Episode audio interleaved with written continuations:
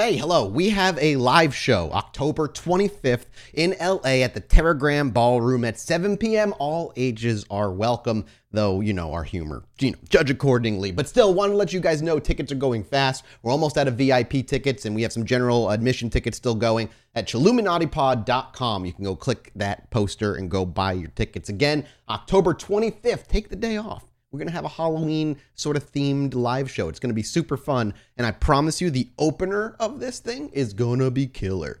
Anyway, that's all I got for you. Enjoy the minisode compilation. chiluminatipod dot com, October twenty-fifth. Let's go.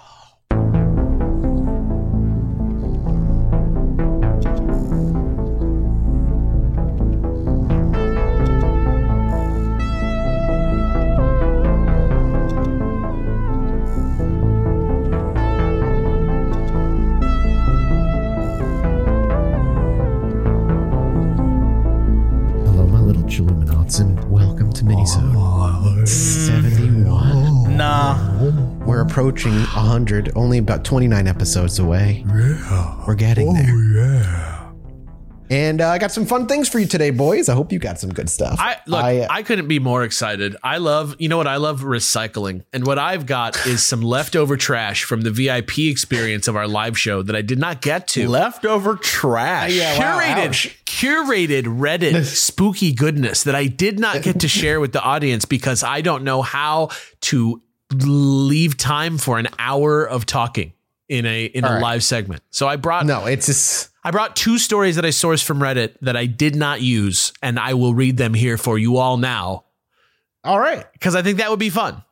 All but, right, I'm ready for it. But is that is that how we start? Shall I do it? Is that it? How you want to start? I can start if you want me to do something quicker. It depends on how you feel. Yeah, I mean, let's see what's going on in current events.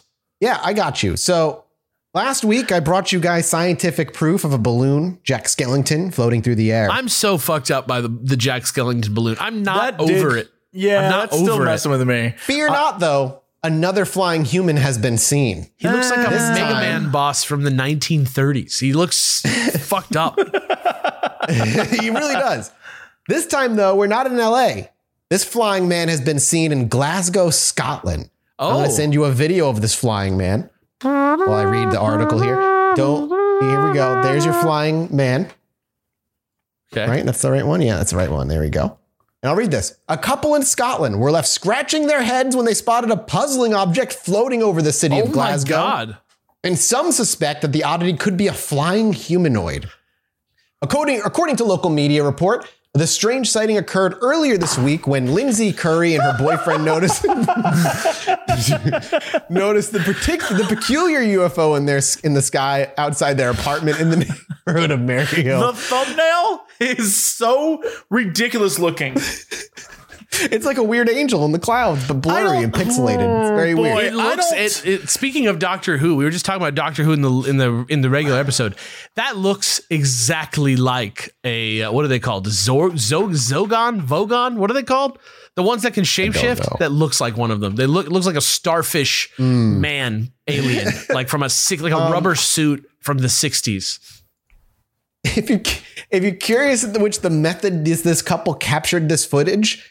They put their phone camera to the lens of a binocular. So you're, what you're seeing is through the binoculars. Is that why? Yeah, it looks lens. Like a weird, like nineteen twenties, like pre current technology yeah. Nickelodeon I, like, film. I feel terrible for thinking this, but the first thing I thought of when I saw this image of this flying man, do you remember uh, back when when President George W. Bush was running the show? And Al Ghraib prison, they were torturing prisoners. Do- I'm gonna yeah. send you a link. Oh my God, the chick who's like with the, the with the cigarette like in the hood. Yeah, it yeah, looks yeah. exactly the dude like on that. The chair. Yeah, you're right. Actually, it looks. Holy it shit, has I the energy. It that. Literally deadass looks like a T-posing Bloodborne boss flying through the air. Is what it looks like to me. It's very weird looking. Yeah, yeah, it's super weird. Are you about to tell me that you know what this is or that no, I you have, have no idea? idea. Uh, that's it. This is all we have. This is all that exists of this right now. It's still fresh, just from a couple of days ago. Uh, yeah, we have no idea. It could be a balloon. It could be a Jack Skellington balloon. Who fucking knows? It doesn't look very alive. No, it's very still. and the way it glides through the air just is very, very yeah. standy still. But um, it could but be like enough for you a boys. Weird Monty Python-esque sorcerer or something, you know, like. I mean, yeah, yeah, that's what this is. Um, but if that's not enough for you boys, I bring to you, I think the third this year alone, uh, Nessie sighting caught on camera. A real one? What a do you think? Nessie of, what do you, before we watch this, what do you think of this? I don't want to. Here's your Nessie sighting. Just go ahead and check it out first. Did you bring this because it's, it's funny, or did you bring this because it's exciting? What Where, if I said it's kind of neither? All right. All right. All right. I'll read this. All right. A diligent Loch Ness webcam viewer with a history of spotting anomalies that just might be the site's resident monster has once again recorded such an oddity. Ireland's Eoin. Oh, man, I'm going to fuck this up. His first name's Eoin, I think. E O I N. His last name is O'Faodhagáin. O'Faodhagáin. Uh, There's no way that's right. D H A G A I N. Whatever you just said. It's probably yeah, pronounced right. like it's probably pronounced no, like on. Jacob Smith or something. It's like Here, it's in the Zoom chat. Tell me I didn't pronounce that correctly. I, I see it. I'm not even gonna try. Like O'Faodhagáin. Wayne Wayne O'Faodhagáin. It's pr- yeah, it's probably like Wayne O'Faodhagáin. No. Well, uh, I am doing my I, best, dude. I don't know. I I that is that is a line I do not cross. I cannot. That's get fine. That right. I tried. I'm Irish. I'm Irish. I can try. I'm Are allowed. We saying that thing out there on the water is the guy? Yes. What you're seeing slowly moving across the water is supposedly Nessie. Uh, he says uh, he established himself as something of a Nessie whisperer by way of the live stream, which watches over the iconic mean? Scottish site. Nessie whisperer. Whisperer? You know what yeah, is he doing? The, He's he, looking on the webcam. He's like a guy who comes to the zoo and he always sees a fucking Nessie. That's what it is. Well, you asked and I'll answer. Over the last two years, the committed monster hunter has amassed a staggering thirteen reports of curious incidents occurring on this very webcam, with his latest potential sighting being a case this from mid-October. So the footage you're seeing is from mid-October. Are there not boats allowed on this lock? It doesn't come on. That's a boat to you. Look how slow it's moving. I mean, like, there's no look, way. Like, that's all, a boat. I'm, all I'm saying is, like, is there like something at least where he's like, there are no record of any watercraft in the area at this time. Like, is there anything that like, I mean, OK, literally, I'm looking at this and it looks like a boat. Like, you know, like it doesn't have you, the, it, it, it, uh, you know, I, I it think doesn't I have the agree. three little, you know, humps that Nessie has or whatever in the famous pic or whatever. It doesn't. It's well, not. Here's what, it just here's looks, what he yeah. says about it. It's a black object high out of the water, moving down the loch on the northern side. And high out of the water vi- is a relative term. He says it's about two feet above the water. If you told me that that was footage of a speedboat, I would be like, yes, it is. I, I believe you. Yes, I accept that. You know what I mean? Like, uh, it, it's not a stretch. It doesn't look unnatural wait. in any way. So here's the thing, right? Let me read this because we might be looking at the wrong thing here. In a captured video of the incident above, a dark anomaly can be seen traveling down the water until it appears to realize that there is a boat heading towards it. So we're looking at the boat now. It's on the other side of the boat. What? It's like heading towards it, it says. The oddity then submerges as the vessel passes across the area where the possible monster was last seen. Okay. So that's the, that, you're right. That is a boat. There's something it's heading toward. I don't see. Is there I'm a looking time code on this? Um, uh, what did I just see it? No, I did not. He doesn't give a time code. It's oh. only a minute and a half of long video, but.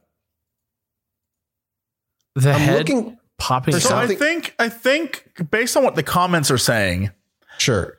Um, inside the inside wake near the northern shore. So there near is near the northern shore. There is a like bird or something that flies by, and for a moment there's an artifact that looks like it's going under the water, but it's just the bird that flew by. It's like the very beginning, the first eight seconds. Okay, I'm gonna roll on back here. There was like an artifact right dead center. It's a bird. It oh, flies yeah, away. I, and then there's a thing that shows oh, up and then it disappears again. Yeah, it disappears. That's I the only call- thing I see that isn't the boat. Is that what he's talking about? Dude, I have no clue. Oh, no, no, no. Wait, wait, wait. Okay, hold on. I think I also think I see something at around eight seconds. Way in the top left in the water. There's this little indentation. It looks like seconds. And, and then it slowly disappears by. It's gone by from second fourteen. It's like from eight seconds to fourteen seconds in the top left of the That's water. That's artifacting as hell. There's Do you see no what I'm way. talking about, though? That little yeah, like black that's, line just that slowly kind of like, it goes nah, away. Nah, it's poo-poo. I don't poo-poo know. Caca. This is a Listen, rough man, one. I'm, doing, I'm trying to help out. This, this is one, a rough as best one. I can. It is a rough one. I think Jesse's right. It's probably an artifact or something. I don't know yeah, what these things he's seeing here. It's just a terrible camera. I yeah. I can't. But the I flying can't humanoid, come on, I one out of two ain't too bad. The that, flying no, humanoid's pretty good footage. I, look, that's good footage. It creeps I'll put that me up out. on the subreddit. I'll make sure people see it. I'm going to put up there right now. What so are they called? Zurgons? Come on, somebody's going to tell me. Somebody, yeah, the, the Doctor Who thing. Yeah, the some, Doctor, Doctor the Who Zugats, thing. The ones that you don't know which one's human, which one's that, and they forget. What a cool episode. Anyway, the Zugats. Uh, I'll put I, this. This is going to be titled a little early uh, for the Minnesoters. Love that. Okay. There we go. Uh, All right. Take it away. Uh, okay. So you guys want stories or what do you got, Jesse? Uh, well, I have a, a mysterious alien beacon. Oh. Whoa. Do tell. Okay. okay well, okay. okay. I got you. So uh, a radio signal seeming to originate from the star Proxima Centauri mm. uh, is the topic of this one. So since twenty sixteen, Breakthrough Listen, which is a scientific um, organization that's trying to, like, you know, figure out what's out there using SETI stuff and all that. Um, they've been getting weird blips and bloops from, you know, what they consider to be possible alien civilizations. They've been checking them out for a while now, and it's something that's just on their radar. They get millions of them from unknown origins, and it could just be space, you know? Who knows? Space. In twenty nineteen, they received a different signal. It was detected by the sixty-four meter Parkes Murriang Radio Telescope in southeastern Australia and came from the direction of the Proxima Centauri, the nearest star to the sun, just one point three parsecs, four point two light years away. Proxima Centauri is of interest uh, to SETI because, you know, it's not just nearby, but it has at least two planets that they believe to be the right distance for there to be liquid water present on the surface, which, as we all know, is like one of the building blocks of life. Do we have the power to create this type of signal here? Well, let's continue on. The mysterious signal was first spotted last year. Uh, oh, I guess this is from twenty twenty. Uh, first was spotted in twenty nineteen uh, by Shane Smith, an undergraduate student at Hillsdale Shane College in Michigan. Yeah. uh, who was working as researcher intern for Breakthrough Listen. Smith was com- uh, combing through data, and he came across this stuff, and it appears, I guess, during a time where they had the telescope pointed at Proxima Centauri for twenty-six hours just to see what they picked up. They got a signal, and it was crazy. Never received a signal like this before in their life. Just like a wild breakthrough signal, and they were freaking out trying to figure out what the hell this just thing picturing was. The beginning of Independence Day, like to a T. Yeah. ah so and uh, so this is from this year, but because now they're like in November twenty twenty and in January, April of this year. All right, the researchers pointed the uh telescope back at Proxima Centauri to see if they could like pick it up again. Interesting. And, this, and what happened is they could not. Oh, well, that's not Ooh. as that's not as good as I'd hoped. They could not find it again. Eventually, the team spotted other signals in the original data that looked a lot like it. But what they realized, these signals were nine hundred eighty-two megahertz signals. And they tossed it about. They couldn't figure out like what was going on. But what they did figure out is the signals, you know, were modulated and muddied, kind of like you would do with a guitar amplifier. And like in order to distort noise from the guitar, and they couldn't figure out what the hell this was. And they had all these observations and all these different things, and they could not detect what was going on. Well, turns out that what they thought was just weird radio waves, maybe, or something from a different. They have concluded that it is human made. Wow. But here's the thing. They don't know how. They have no so they idea have, how they're getting the signal or how the humans could make that signal. So in Nature Astronomy, they wrote, there were two papers, two research papers, and this is as of October twenty-sixth, twenty twenty-one. There are two research papers about this sound or whatever, the signal they got. And they're like, hey, yeah, no, it's human-made radio interference from some technology, probably on the surface of the Earth. That's huh. the that's the conclusion.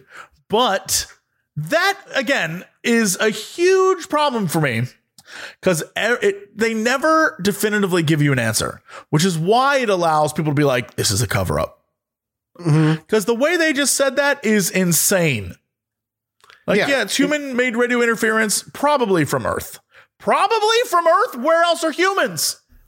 Right, that's the thing. Like, where, where, why? Probably you know? From Earth. Like, what a crazy statement. Maybe they use the Allspark to uh, create a portal to Cybertron, and it's humans reporting that's the from like, Cybertron. Like I agree with Jesse, that's the issue, man. They're just so willing to drop it at that too. They're like, probably from Earth, and we're done. No more explanation. That's it. It's all you're getting. Goodbye. Believe us. Trust us, please. Yeah. And what's wild about this article is most of the article is about the search for extraterrestrials. Just the idea of like, hey, we are detecting things. They talk about other signals in the past that we've received. And they talk about SETI and all the different things that people are doing. They even have a quote about like the universe being a haystack and we're trying to find the needle, that kind of thing. But yep. the more bit soft about, disclosure, baby. Yeah. But the bit about it being from Earth is one paragraph long. And it's probably not even a definitive. It's probably like something they don't have a lot to say about, but they probably like figured out some small mistake they made and they don't want to. I wonder if they just can't figure it out. So they're just like, it's probably us. Since we don't know what else it could be, then it must probably be us. I would love to just get them on a web call and ask them like real quick. Yeah, right. Wouldn't that be nice? Wouldn't that be nice? But it also goes along with the thing I was talking about before in between episodes where NASA's building this new huge telescope specifically for the purposes of catching not necessarily U F Os. I mean, that's a bit jumpy, but catching like uh, anomalies in our sky, in our stars, and seeing sure. what they maybe could be to give us some answers, which is awesome because now the head of NASA in that interview was like, if they are from other civilizations, hopefully this telescope will at least give us that answer. That'd be sick. Who knows? Who knows? But according to them, it's humans on Earth. There you go. That is a frustrating answer. Yeah. Sucks, Alex, doesn't it? Where they're like, it does suck. We did our research and we found out Don't. it's humans on Earth. We can't tell you why or how. Like what? Incredible. Yeah, it's uh, that's that's the most frustrating shit in the world. Thanks for the evidence, uh, folks.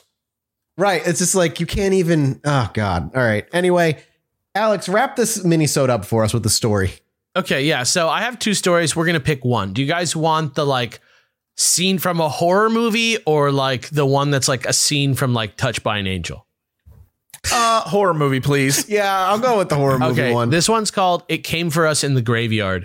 We were driving Ooh. my friend's really old beat up Subaru through a massive graveyard. We stopped and walked down a hill and came across a little pond. There was someone sitting on a rock on the other side of the pond. The figure was all black and we couldn't make out any features other than the fact that it looked like a man who was wearing some old style top hat. We stupidly waved and shouted, "Hi!" He didn't show any acknowledgement and continued sitting still on the rock. All of a sudden, he jumped to his feet, started running to us on the water, and then vanished in thin water about halfway on the pond. My friends and I screamed and ran back to the car. Jesus Christ. The car wouldn't start, and we heard something banging on the back of the car. It wasn't God. a constant bang, but every few seconds or so, we'd hear it. Nobody was outside from what we could see in the dark, but something was making noise on the car. I opened my phone and started dialing my mom to come give us a boost, but I had no service. None of us had any cell service. The next thirty minutes were, tr- were spent trying to get her car started. No banging was heard afterwards, but we felt this heavy pressure around us. Finally, the car started and she hit the pedal to the metal. We sped out of the graveyard so fast. Immediately crossing the gates, all of our phones regained cell service. One thing I know for certain is that someone or something was out there, and it was not an animal or a human. Yeah, no, that's uh, what do we think? Well, here's the thing, right? Like, here's the thing. If it's ghost, demon, skinwalker, whatever, creepy as hell. If it's a fucking person, scarier. Even, There's just a stranger fucking yeah, with you in the middle yeah, of the night and yeah, they know that, that you're scared. They're staying in the dark. They're like, let's just fuck it's with like these kids. One of those guys where the hook hand is like still on the car or some some type of thing. yeah, yeah, yeah. yeah. Ah, yeah. That's probably what it is. And that's worse because there's a human yeah. fucking with you and, and you don't know where they are, what they want, and all that other shit. Not a bad little spookum. Hook. Not, Not a bad, a bad spookum. spookum for our honorary belated Halloween episode. I guess this was our Halloween minisode following our Halloween episode. If it's if it's, if it's going to happen, you might as well throw a scare in there. You know what I'm saying? Right. Yeah, exactly. Thank you guys so much for listening, and thank you all on Patreon for the support. We appreciate you a great deal. Uh, we will be back next week with another minisode for all you guys with our new crazy headlines that'll end up hitting the uh, the the world in a week or so. Until then, we'll see you then. Bye-bye. Bye-bye. Bye. Hello, my little Chiluminauts. Oh. Welcome back to Chill Mini seventy-two. Hello, Chiluminauts. Alert. Alert. Alert. Alert. Alert, boys. Can I ask you a question? Of, yeah. I don't listen to this awful podcast. When you, It's almost like we do it. When you put these together, mm-hmm. do you include the intros every... So if you combine three, they get three intros? Yes, they get everything. Oof, that sucks. I'm so sorry. yeah, no, I leave. You got to hear us do this three times in one. Yeah, when they get this in public, if you have D-Box at your house, it's that shit rocks your butt and balls. It turns them into oh, a custard. yeah, I, I, I goose the bass. I goose the bass as high as it'll go.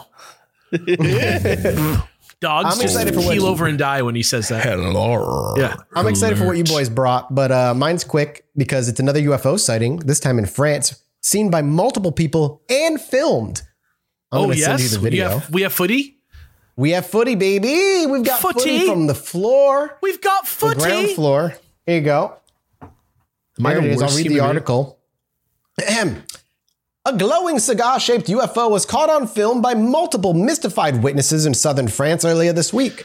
According to a local media report, the intriguing incident occurred this past Tuesday evening and was seen by several people living in various communities around oh the God. city of, Mont- of Montpellier. Shortly oh after God. the mass sighting took place, social media in France was flooded with videos of the peculiar U F O, which seemed to be rectangular in shape, emitting a powerful glow and traveling at a rather high rate of speed while occasionally rotating. Yeah. The odd object drew gasps from those who saw it, and in one instance seen above, even prompted a motorist to stop his vehicle to get out and film the sight.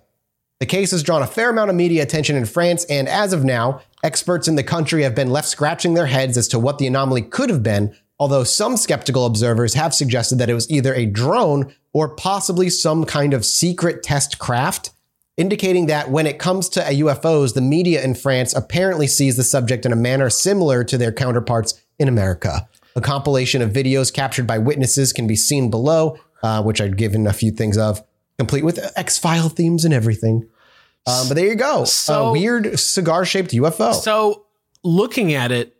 I will post this on the Reddit. I'm going to yeah. do it right now. Looking at it, my eyes... I'm not an expert at analyzing footage by any means. Sure. My eyes, it looks like something small that's a little closer. Like, definitely, like, I would say, looks to be, to me, and you can tell me what you think, it looks to be less than one hundred feet in the air. Like if you look around sixteen, seventeen seconds in this file, it looks like this, to me, looks like it's pretty close to them and kind of low to the ground. But as the first comment on the video says from a person called Coin One, he says, drones aren't silent. A drone that size would be loud as fuck. And he's right. I think that it it's big enough that if it it's were dead ass silent. Yeah. Like I'm saying like it, like this video has audio, you know what I mean? Like if there was, if it was making sound, uh, I would, we, I would be hearing the sound, but I don't know. Gentlemen. Yes. Uh, listeners, this is why you got a deep dive. This oh, is why, this is why I'm here. Got. This is why I'm here. So this article is from three days ago. Yes. So from one day ago. Ooh, baby. YouTube.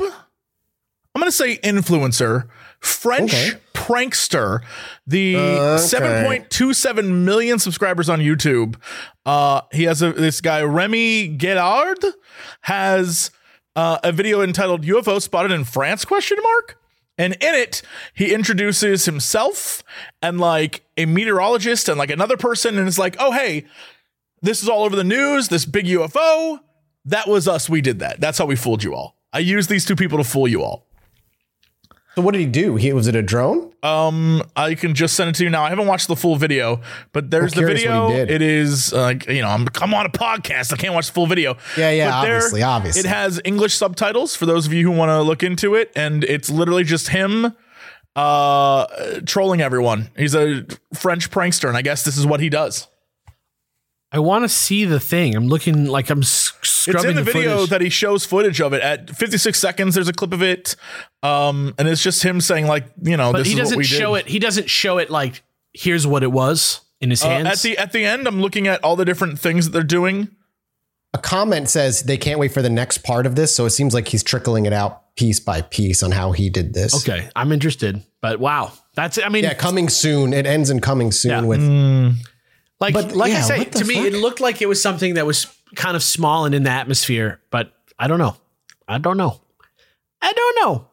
Yeah, we'll see. That's, I mean, it could be, I'm trying to think, like, I have to look at the, the video again, but I can't wait for someone it, to be like, well, of course, that's how the government would cover it up by hiring a prankster. Oh my God. To- All right, yeah. that's right, just, yeah. The, that's, I'm not, I can't be on that team. I can't, I just can't be on that team. Yeah, unfortunately. I, that's the, that's the one, that's the one road I cannot follow. Yeah, I, I can't. Do anything. All right, boys, take it away. But I won't do Alex, what that. You got? I have an article called Possible Reptilian Entity Encounter yes. in Venezuela.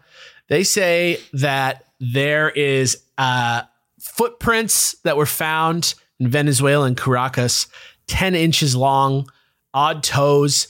Uh, I have a link to the Instagram post that has the toes if you guys want to see it. The uh The, the subtitle or whatever you want to say, it's in Spanish, but I'll just read it to you. I translated it in Google.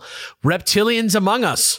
A strange footprint appears in a house in Caracas. On November sixth, Adrian Escalante was able to discover on the second floor of a residence located in the center of Caracas, the capital of Venezuela, some strange dark colored prints on the floor whose appearance does not justify. I'm sure that's not right. In the graph made by witnesses, two footprints of twenty-five centimeters long can be seen, equivalent to a size forty in footwear. However, the width of one of them does not coincide with the proportional morphology associated with that measurement, but that's not the only outlier. So Google Translate is extremely verbose there uh, for some reason. But uh, I mean, I, I don't know how I feel about these footprints. They're kind of in a weird zone. They look like they're like dust on glass or something. Uh, yeah, it looks bizarre. But apparently it looks like apparently Hector Escalante is a South American U F O researcher. Uh, guy, and he was the one who sort of like made like kind of put this thing from being like an organic viral thing to like U F O people care about it now, or you know, like paranormal people care about it now. Um, mm. They were found on the second floor of a house, uh, and none of the none of like there was no other prints on the stairs or at the door or at the windows, so. Nobody knows how the prints got there. The only two prints in the house were those ones, and they're made of what that is is dark mud that's dried, uh, apparently. Mm. Um, so well, that's weird. It's definitely weird. Yeah, it I, just sucks. That's all, all we've got are these two weird pictures. Well, but here's the other thing. So I wish he had. So yeah. they, another another thing that people think it might be is the Chupacabra, because apparently Venezuela is Chupacabra territory. And, yeah, and you know, is. It's that type of the track. I mean, you you can see the tracks there. They look they look kind of hand drawn if if I if you ask me, but but uh, like, I don't know. They look just real enough to be convincing in a little bit. Uh, but um, they're not sure. There's also another like Bigfoot type ape creature called the Mono Grande that maybe Ooh. It could be um, but then there's also just another cryptid that's like, you know what a caiman is? Yes. No, like the, not it's a clue. Like a it's like a big like gator looking thing. How do you spell like C A M O N? C A I M A N. Oh, oh yeah, yeah, okay, so yeah, yeah, yeah, yeah, yeah. It's, like a little I tiny mean, baby alligator thing. It's not even baby. It's like, you know, I mean, I guess these are a little small, but like the cryptid is just a big one. Is, is, okay, what yeah. the, is what sure. the cryptid is. Uh, so they don't know. Those are the things that they're saying that it could be. But also, if it was one of those, it's very likely that it would fuck up the whole house and not just leave two prints on the second floor. Um, but at the end of the interview, he also throws in that it could be interdimensional entities of a reptilian nature, which to me is him like honestly classic. Him like dog whistling to a community online. Uh, yeah, very much yeah. so. Absolutely. Yeah. yeah, that yeah, that fits a very particular group of people. So yeah, um, who knows? I don't know well, if it's a hoax or I'm what. I'm with you on that. I think they're like just believable enough if you really yeah. like want to. Yeah, but. and if and if that wasn't a long enough, I got a couple other cryptid sightings just because we've talked about this guy before. The Dog Man, uh, mm. he's a Michigan guy. Uh, there's been some sightings of the Dog Man uh, in the last month. Two separate sightings, one in Michigan, one in East Texas. So get ready. Uh, oh, shit. I got to keep my eye out for the Dog Man out here. Yeah. Uh, apparently, the Dog Man, a little quote about the Dog Man, is a cryptid from Michigan from the seventeen hundreds. Uh, it's fully canine, walks on its hind legs, uses its forelimbs to carry chunks of roadkill or deer carcasses, pointed ears on top of their heads, big fangs, bushy tails. Uh, they walk like on their toe pads like dogs, which is like the the the the like signature sign of this one versus like a, a Bigfoot or something like that. Mm-hmm. Um, but yeah, the, the the recent sightings. Uh, one is uh, a video. That might be, they they say it's not, uh, they say it's not Bigfoot, it's Dog Man. I'm trying to get the link for you here. Very distinct dis- difference. Yeah, uh, we can drop that in. I'll I'll put this in the subreddit if you guys remind me. Uh, this is this is the uh, the Dog Man. This this video is from twenty fourteen, but this is the same creature. You can like barely see it in there. It's like pretty awful footage. Yeah, I'm looking. And that shaking is making it difficult. Ooh, yeah, that is shaky. That's, yeah, it's a it's a rough. Why one, they always but, be shaky? Yeah, uh, but this video came out last month, but um, or it was like posted last month, but it's from like twenty fourteen. Um, and then another guy, uh, there is a a guy, a musician in Texas, who got a text from a friend of his in East Texas uh, saying, hey, I saw this. Uh, I saw this like creature, and they have a zoom of it. I'm going to send you the uh, the link to the just to the image. It's pretty low res. Oh, my God. What am I looking at? But they're saying, I it don't know like- if it's Bigfoot or Dog Man, but it, they they say that's that. What those are the two the sightings. Hell? Those looks are the like two pixels. Sightings of the Dog Man. Yeah. These are rough sightings, man. Yeah, man. It sounds like somebody saw an animal and got real fucking scared. Yeah, I don't know. But uh, between those, you know, three cryptid sightings, all with uh, some sort of evidence, something worth checking out if you got a few minutes to pour over and go down a little rabbit hole, especially if you've never heard of the Dog Man before. Agreed. Go check it out.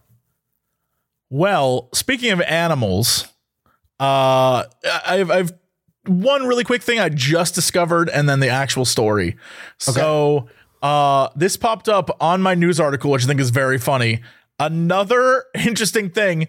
Uh, this happened today, I guess, but apparently heavy rainstorms in the Egyptian city of Aswan, I assume that's how it's pronounced, um, have caused all the scorpions that live underground, because everything's flooding.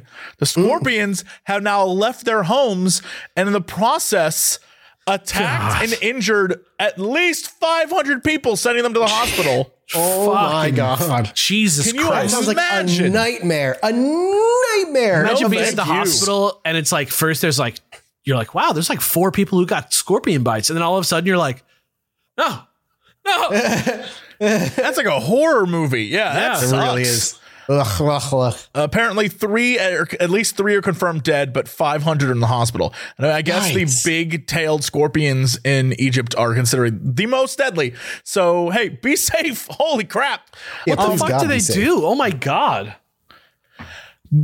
Speaking of being safe. Ooh, I'm transitioning like a pro here. All right. Um, Patreon.com slash Chiluminati. Oh, no, never mind. Different transition. We're there already, yep. actually. Gentlemen, this story is incredible.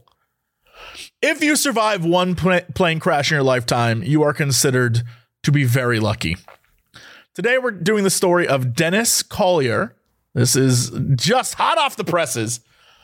A licensed Traverse City pilot who paid one hundred ten thousand dollars for a twenty ten Seawind uh, like water plane, a plane that can land on water and on a runway.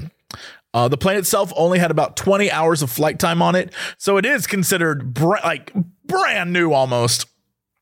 And on Saturday, he bought the plane. A week later, he had crashed it seven times in four states. Oh my what? God. He went oh, from yes. he went from zero to Harrison Ford in like yes. one week. Oh yeah, it's a hell of a story, Collier said, of his plan to fly solo from the West Coast to Boyne City, from California to the U P, I guess, Upper Peninsula of Michigan is what that is. Everyone kept telling me I was lucky to be alive. Collier wanted to capture the experience while it was fresh in his mind, so he wrote out a first-person account in case it had, you know, any motion picture potential. The F A A, the U S Coast Guard, and Michigan State Police all performed various response to this thing and investigated as well and added information to the narrative. So these are the crashes. It's crazy to me that this happened. Crash number one.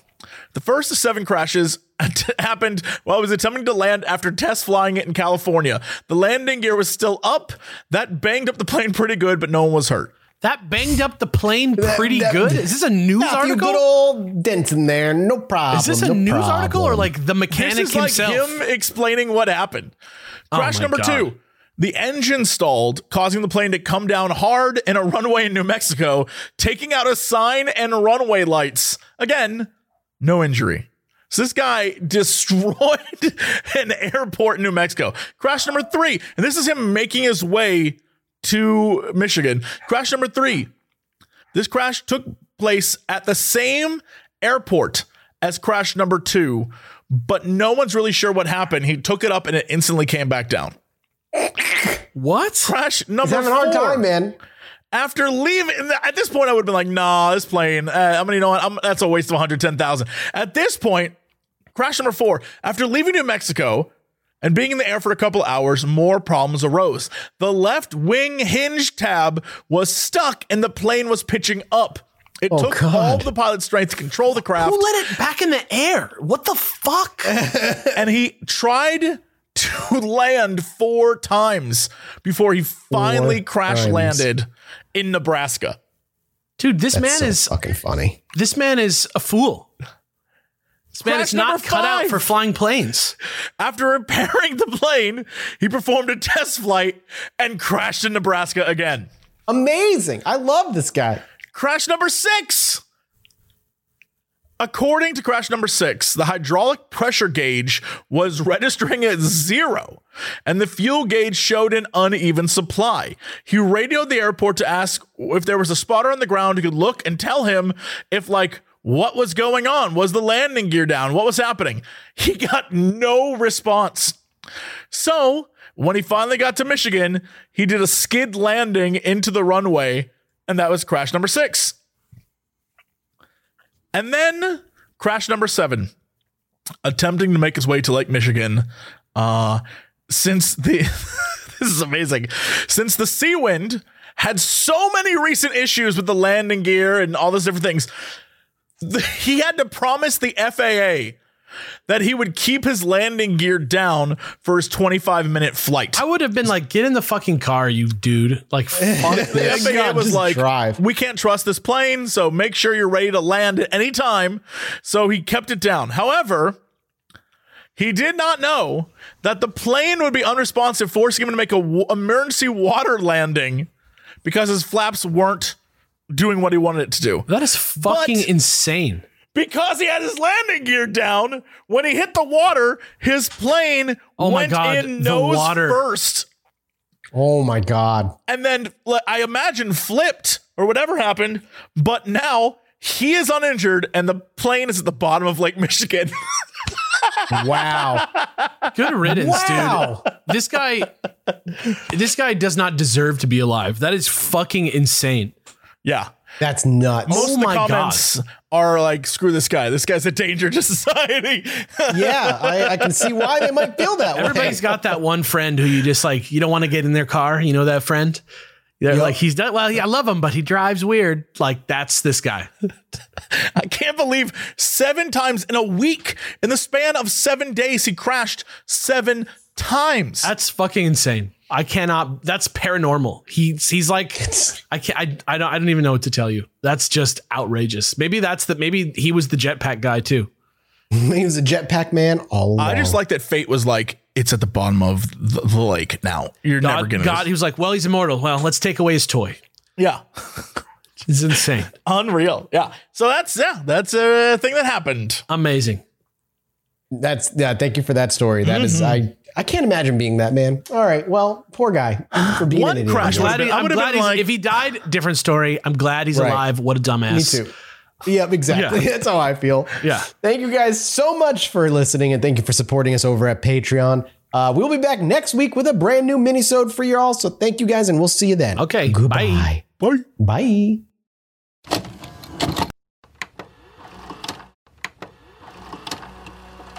Hello, my little chiluminauts, and welcome to Minisode yeah. seventy-three. Yeah, yeah, yeah, yeah, yeah, yeah, yeah. Oh, yeah, baby. Welcome, welcome to seventy-three. Yeah. seventy-three, baby. Yo, have I'd you like guys everyone seen... to know I do not approve of that intro. yeah, yeah, yeah, yeah, yeah, yeah, seventy-three. No. I have not seen the new Ghostbusters, gentlemen. Me neither. I'm going to share something with you. Okay. Uh, that I saw, just saw on Twitter. This isn't the article.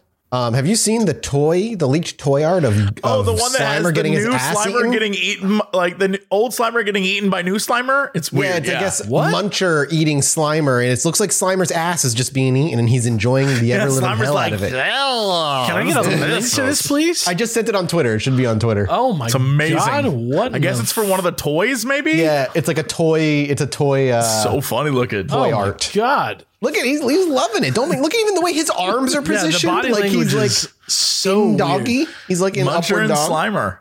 I don't even yeah. I don't even know what to think about that. What what what mis- what accident happened here that rea- that caused this to occur? Capitalism. Why does he have little human hands? I don't know. It's, and he's like the the his, his right, the one on our left, is so like weirdly like elegant, like it's long and kind of dainty. Yeah, it looks like an old woman's like like drawing room pose. I don't know. For a more elegant age. Well, not as clumsy or random as a dildo. Good Lord. Good night, everybody. Well, we did it. Yeah, that's it. That's Minisode seventy-three. A minute and forty-nine seconds. A minute and Alex fifty-one seconds. Alex blasts off and flies away. And like a little P N G of me rotating yeah. through space. Just fire coming out of your lower half. Uh, I don't know what you guys got for today, but uh, I know we just did a giant thing of things that definitely didn't happen. So I'm going to bring it back to reality. A woman got abducted by a U F O last week, everybody. Wow, oh, right, right. Definitively. Okay. Definitively happened. It's, it's, um, okay. U F O abducts woman in Argentina and returns her forty miles from where she was taken. This is incredible. The story is coming from uh, L A. This is translated. Los Angeles? L A. No, it's it's Google Translate. La Pampa, El Misterio de la Mujer. It's a very complicated website. La Pampa co- del Misterio. um, uh, the article reads, uh, the woman who disappeared for several hours from a field south of Jacinto Arauz called El Estribo and was found near Guatrache Caminero Post is already in the town resting. The renowned Pompeian ufologist Oscar Mario confirmed that he will carry out the investigation of the case on which he uh, interviewed relatives and friends. So basically what went down is after a series of routine studies carried out by General Acha, the woman was transferred after the event to, uh, to the local hospital and then to Jacinto Arauz, Arauz Hospital, where uh, after regaining her speech, she recounted what had happened. She entered the healthcare facility in a state of shock and was only able to communicate by writing. She said she had heard a noise, then went outside to the patio, saw a white light, and then appeared where she was found about sixty-five kilometers or forty miles away from her current uh, her country house. Hmm. This same version he uh, the same version he gave to local professionals and family members who affirmed that he was fine. So same story across the board. Uh, a carrier from basically she's basically, yeah, that's the story. She saw a light. There were other people on the highway that said they also claimed to have seen a light in the area uh, around that time at eleven p.m. on Monday night at that particular point. Um, but they, she went through a whole hospital check-in. Everything seemed fine. And uh, beyond the fact that she just appeared really far away from where she was, there's not really any other evidence than that. Just something that kind of happened. I'm going to be honest. Question. I can't stop thinking about Oscar Mario, man. I, yeah. was, I was literally about to make that joke about Oscar Mario. I had a whole build up. Yeah, Oscar oh, Mario right. is the best part of that story. Can't stop Oscar thinking Mario. About him. Oscar Mario. I dude. love Oscar Mario for N E S. um, the, the funny thing, I guess, in with this particular story is that in August of two thousand two, something similar happened with the neighbor, Raul Dorado, who found an unidentified object in a field near the town. The man arrived home shocked, where he could only communicate with his wife by signs or by writing a few words, very similar to her, to the previous person, from where they took uh, from where they took him to the hospital, and it was found that he had a puncture on the ring finger on his left hand. Uh, so what could have happened to them? Almost twenty years ago happened, and now this woman disappears and is found a little bit later. No big. That's pretty much it. That's kind of the story. That's all I got. Unfortunately, there's not much more than that. The thing I want from these U F O stories is I get the the tropes, like the tropes. Yep. I'm like, we at this point, we believe what we're going to believe about the tropes. Like um, a million articles about stories where these, like, the light comes down, they go up over here, they come down over here. They have like a wound, like they got cut or something, and they have like, they're like traumatized. That stuff. I'm like, you, I, I'm not going to say that that's all bullshit. That's not what I'm saying. Right. I'm just saying, like, those details, if you believe them, you're going to believe that they happen sometimes. And if not, you don't. I'm waiting for the one where it's like that shit happens, but then also like a tree with human skin was left gnarled and spouting blue ooze at the site.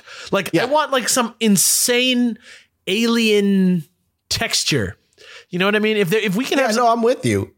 I mean, the only thing we have on this, uh, just to, to kind of wrap up the story here, is that There is we're there, we're still waiting on the analysis of the justice and the police. So we're still waiting for an official government kind of like what happened, et cetera, et cetera.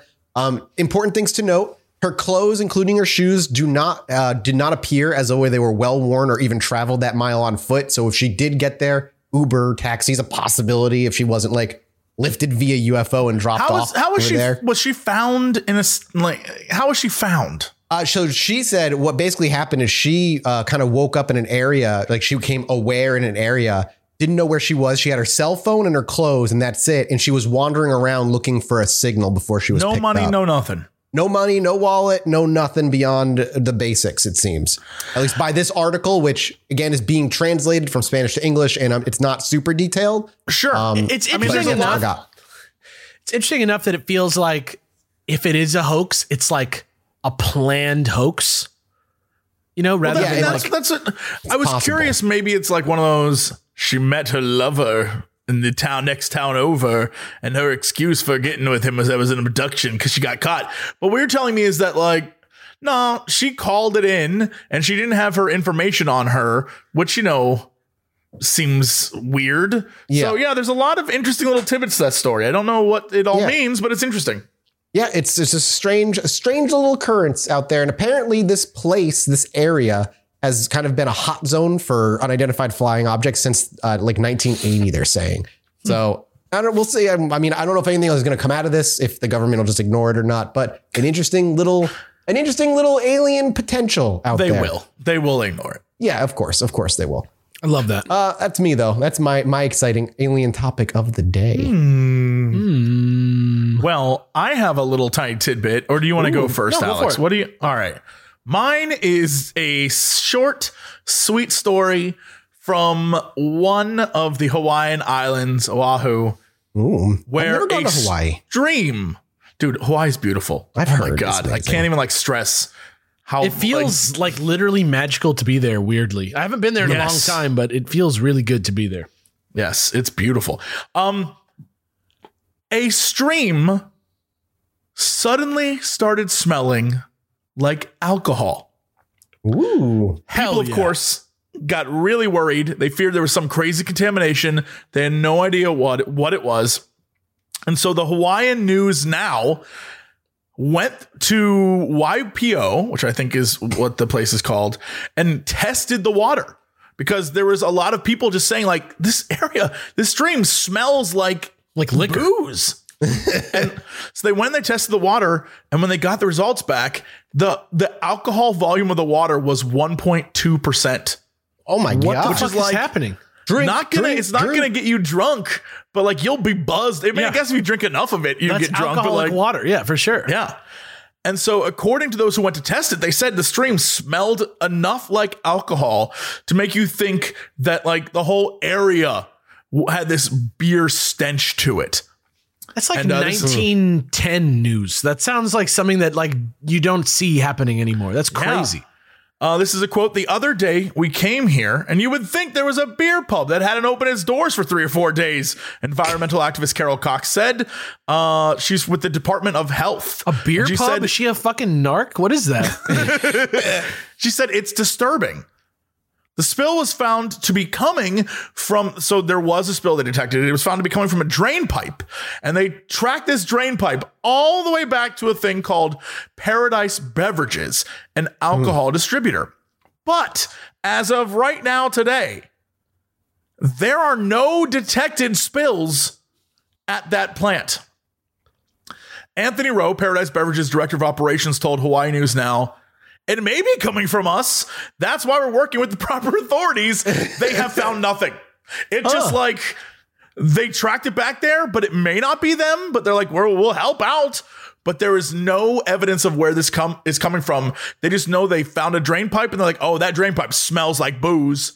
And they just like tracked it back to the obvious source, which would be a place that has alcohol. But that place has no evidence of any spills. Huh. Weird. Yeah. So uh, it is pretty wild. They say as of now, the smell has disappeared, but they have no idea where it came from to begin with. Maybe the Bible got it wrong and God didn't turn water to wine, but water to moonshine. Beer. Yeah, he just fermented as, some shit inside the water. Yeah. yeah. As Ben Franklin so aptly put it, you know, booze is in fact beer is, is evidence of God's existence. So yeah, true. True. Yeah. I mean, well, if you think one. about it, where the fuck do we invent that shit? Think about it. In abbeys, in monasteries. Yeah. Just mm-hmm. it's it's wild to me. Uh, anyway, I have something from Mysterious Universe again. Just the wackiest website of all time. I love it. Uh, today's article asks a very important question that I know you guys have probably stayed up thinking about nights and nights on nights. Sure. What happens to Bigfoots once they die? They get a, called back to their home planet. Yeah. I, so you, okay. So here's the, here's the various answers that people have given in the past. They decompose deep in the forest before they can be found, like bears do sometimes. They're eaten by scavengers.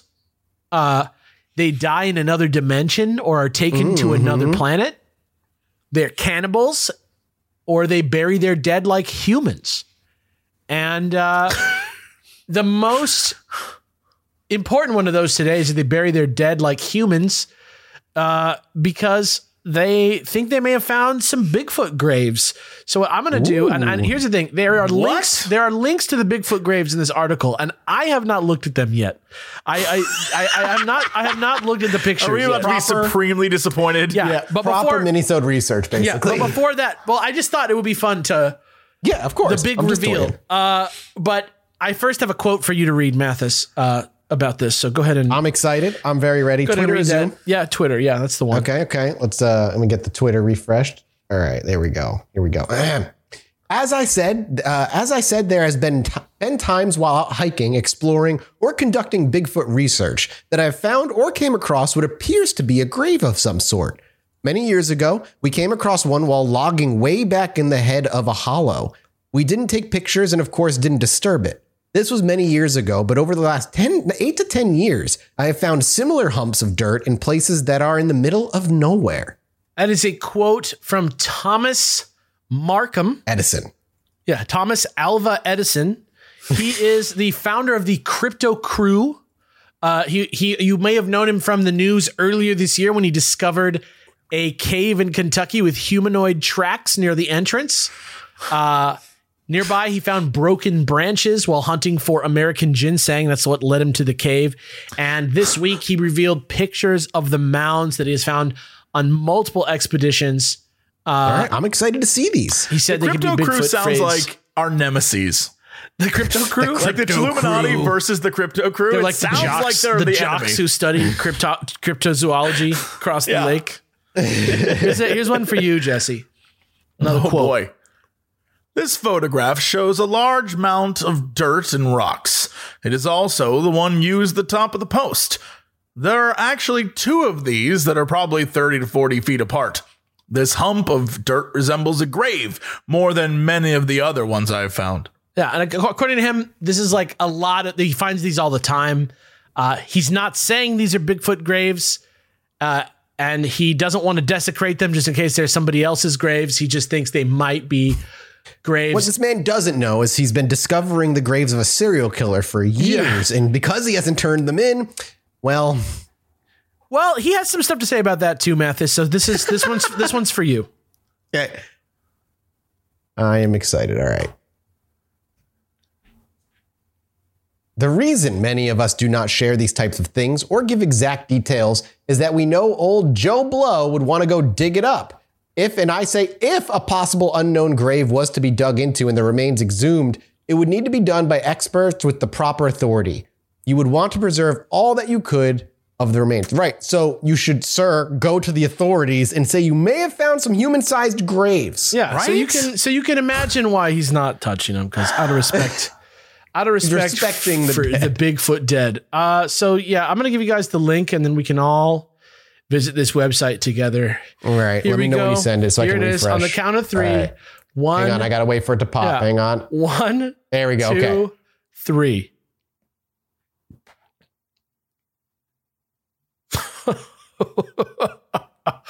Are we looking?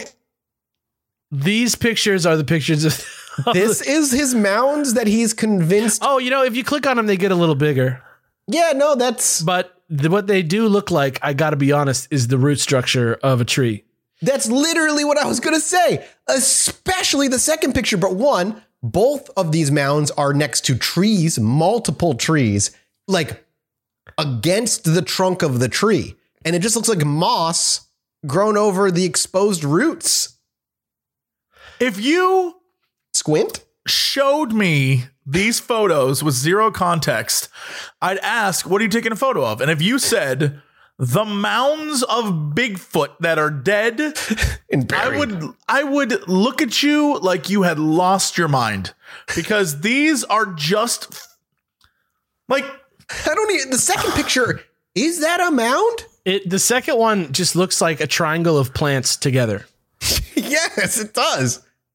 I, uh, dude, this article ends so good. You let guys, me hear it. If any other Bigfoot researchers have encountered or found these types of grave-looking mounds in the forest, let me know. Have a good day. Have a good day. Thanks. Thanks. Thank Over you. Over twenty years experience with research and investigation. If twenty years of research gives you a photo of the ground, like I okay, I don't know if this is what you guys see also, but if you scroll a little bit past that description of Thomas Markham, does it say this po- this post sponsored in part by Bigfoot Steals Dog Witness Interview? Yes, it does. Yes. I'm click I'm clicking it. It's a YouTube video. It brings you to the Crypto Watch YouTube channel, and it's called Whoa! Bigfoot Steals Dog Witness Interview. And it's got some metal music. Do not and download or re-upload our videos, bro.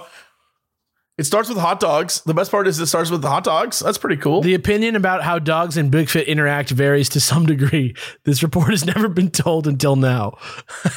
Dude, the audio is terrible. Oh, yo, this is rough. Uh, here's the thing. Not everyone is like rolling in that like sweet That's, audio money.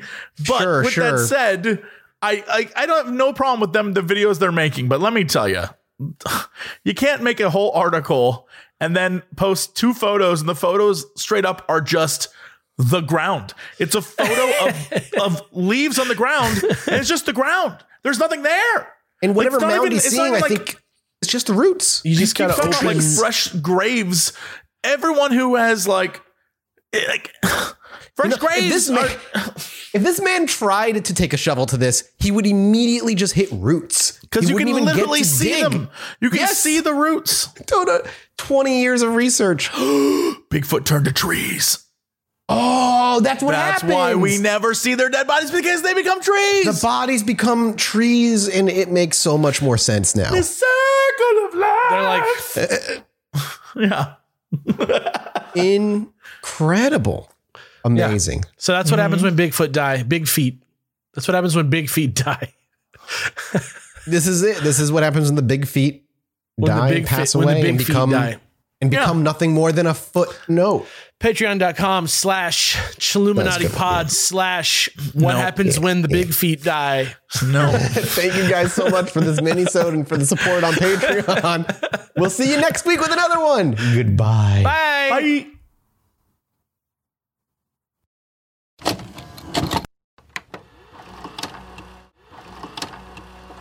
Hello, my little Chiluminauts. Whoa, that was, it was so low, you had to move the microphone. You were sorry, like, sorry. Hello, hello, my little Chiluminauts. Hello, Chiluminauts. Welcome to the Minisode, Minisode seventy-four.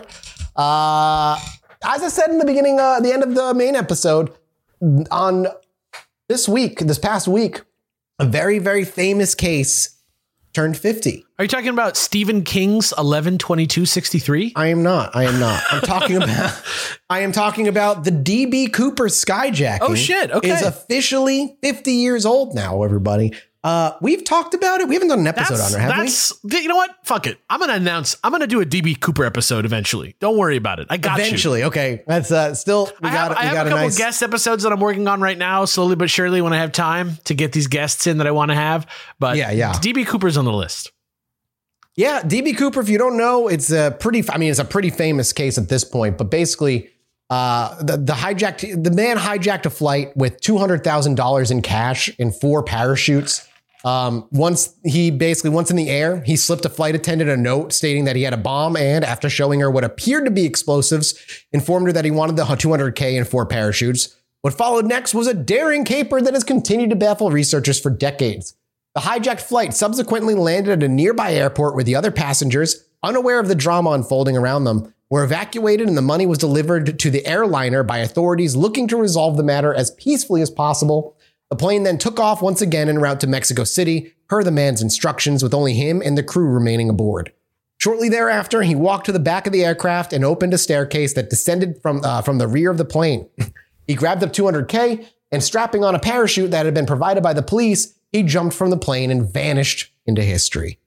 The F B I immediately launched an exhaustive investigation into the case and set out searching for the skyjacker, who had actually gone by the name Dan Cooper when he when he boarded the plane. However, the man was soon dubbed D B Cooper due to an error in an yeah, initial like media report. Yeah, there's a typo.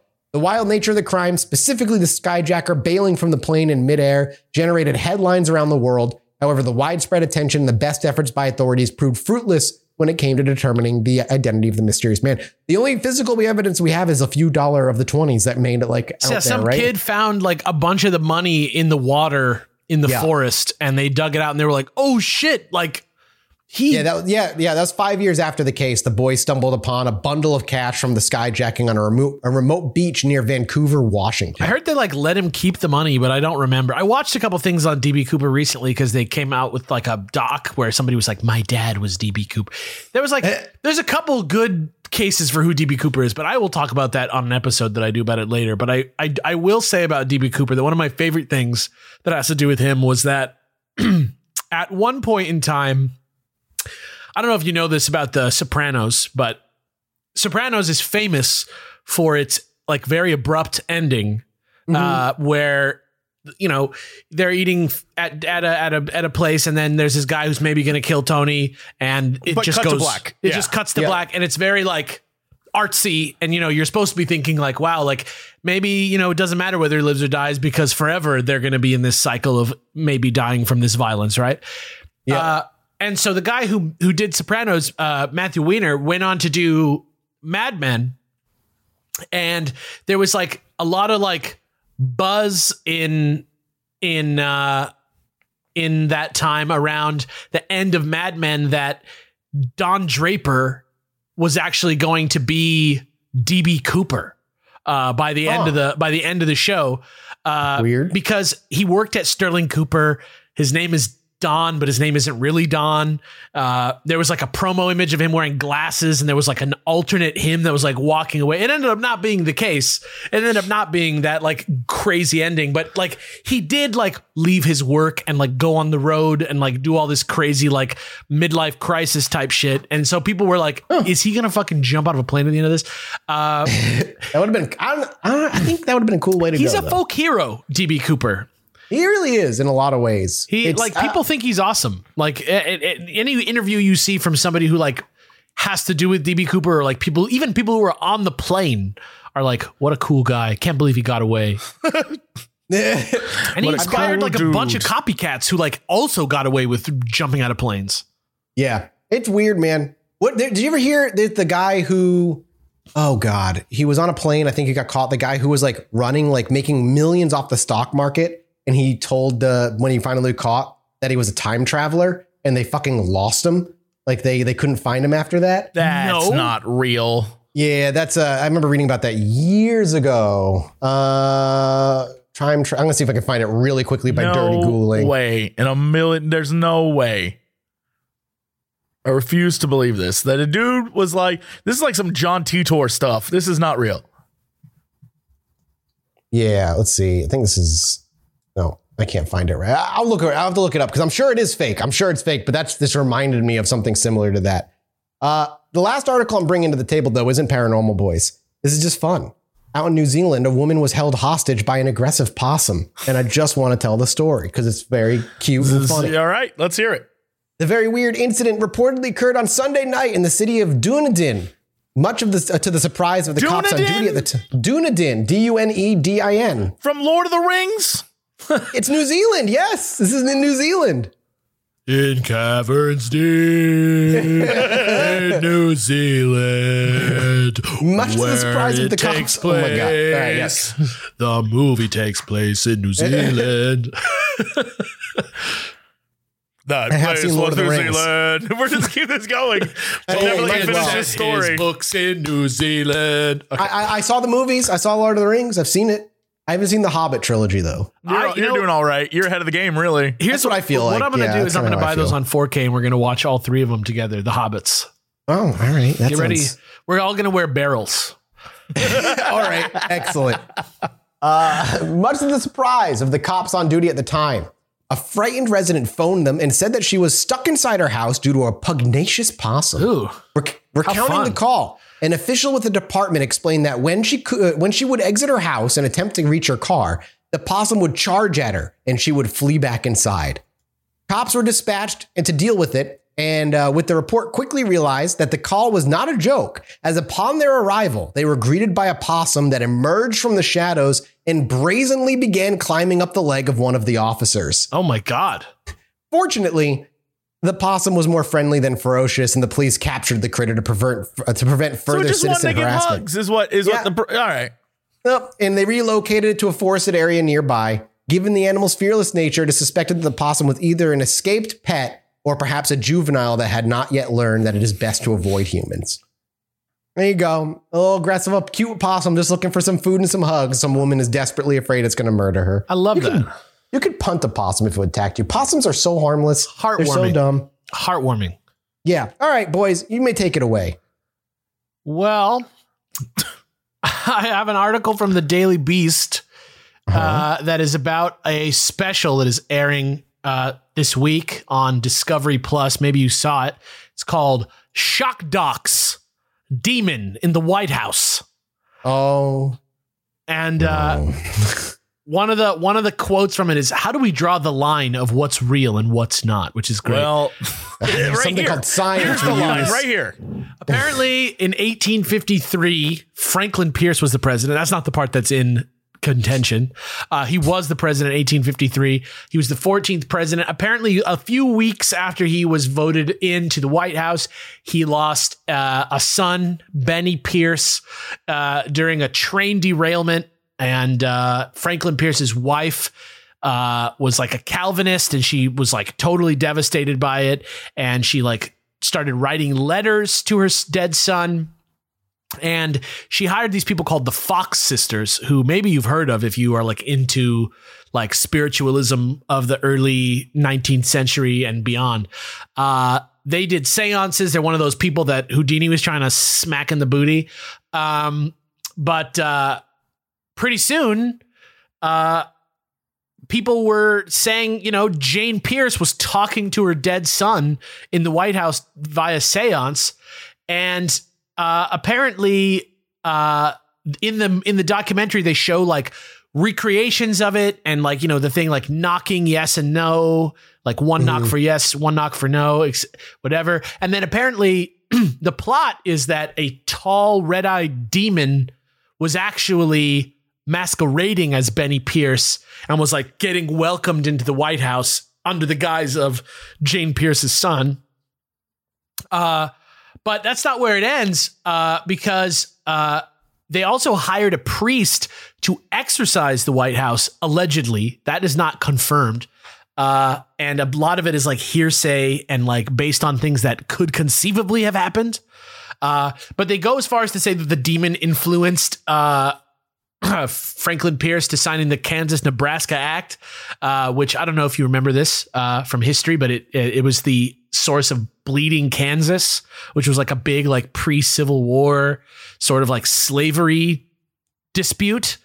Mm. Um, and uh, then they go on to talk about Abraham Lincoln, uh, who also lost his eleven-year-old son while he was in the White House. And Mary Todd Lincoln, who we all know from her fun name, uh, also hired a medium to talk to her son.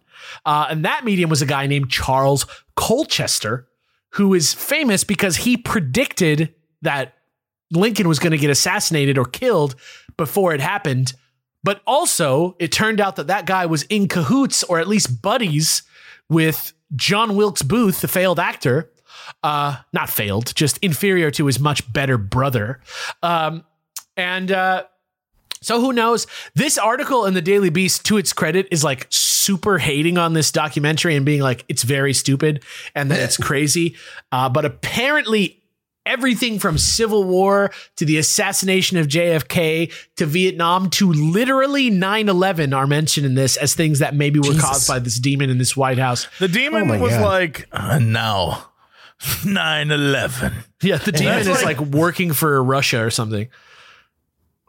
Uh, I don't know. But but but basically, uh, yeah, like that's the deal with the thing. It's available. It's called Shock Docs: Demon in the White House. It's on uh, Paramount Plus or whatever it's called. Uh, so go ahead and check it out if you want to watch it, but do so with a grain of salt because apparently it's pretty wackadoodoo crazy town. Though I love the idea of that being what's going on in the White House. A demon in the White House. What? Whenever you mention a demon, I, I just love like the idea this. of the president's wife like having a seance and for her dead son and inviting a demon into the White House that's like pretending to be your son. Dude, I am so sure, and I'd be love to be a fly on the wall over the centuries that so many weird fucking rituals and shit has happened in the White no House doubt, over the years. No doubt. Uh, Have you been in the White House? No. It's weird that I've been in the White House to think about that. Like as just a normal American citizen, I've walked in that building. Isn't that strange? Yeah, I, I, I was like a vid. I'm assuming there's like a visitor center that you're allowed into or something. You can walk through a large por- portions of the White House, uh, or at least you could in like the early two thousands.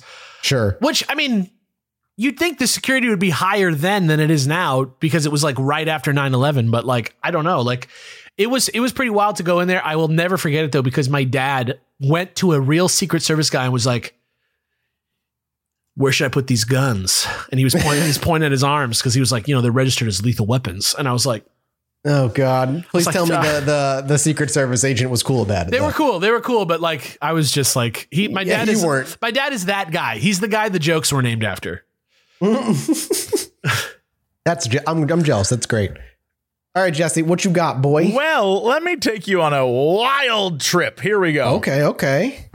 In twenty thirteen, Dario del Bufalo, an Italian expert on ancient marble and stone, was signing copies of his book, which documents ancient modern uh, uh, art pieces that utilize sort of a reddish purple stone, um, which the book is named after. It's porphyry. Got it. P O R P H Y R Y. Yeah, that stuff that smells really good. That's like plants and wood bits. That's right, right, right. Yeah, got it. Uh, and it included a photo of a long-lost Italian mosaic. And while he was sitting there signing copies, he says there was this young lady, or I'm sorry, there was this lady and a young man with a strange hat that came to the table. And the young man told the older woman, "Oh, what a beautiful book, Helen. Isn't that your mosaic?"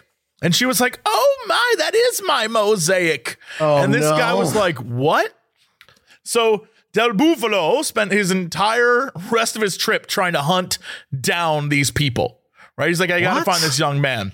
Okay. Who, when he found him, he confirmed that the woman that was with him was New York City art dealer and gallery owner Helen Fioratti and her husband, who had bought the mosaic in Italy from a family in the nineteen sixties and turned it into a coffee table. Apparently, oh. according to the like scholar guy, apparently dozens of centuries earlier, the mosaic had been part of an inlaid floor on one of the party ships commissioned by Caligula prior oh to God. his assassination. Yes. Dude, I love that Caligula had a party ship. Like, of course he did. Caligula is like f- my favorite historical joke cameo. Like, I love, I love, I hope, has Bill and Ted ever met Caligula? I, that, I hope not. That, that should happen. During his four-year reign, Cooper recounts, Um, so this is when he's talking to Anderson Cooper, which is interesting, but he, you know, Cooper is talking about during the four year reign of Caligula, this dude was like brutal and cruel and probably deranged in some way. And, you know, he had many statues and artifacts and all these different things, but because of who he was, many of them were purposefully destroyed after his death.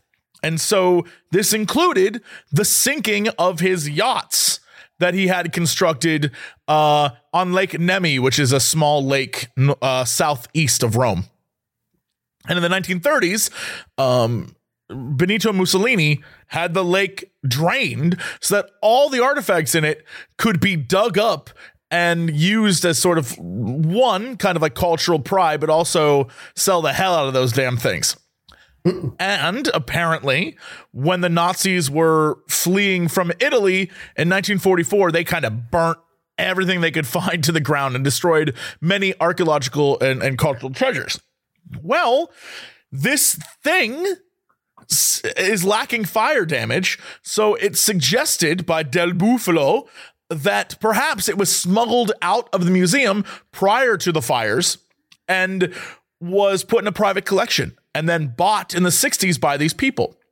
And so what ended up happening is because these people went to, uh, you know, talk about uh, this guy's book and see this guy about his book, and they saw the thing in the book. And then this guy was like, "Oh my God, you have a piece of Caligula's floor."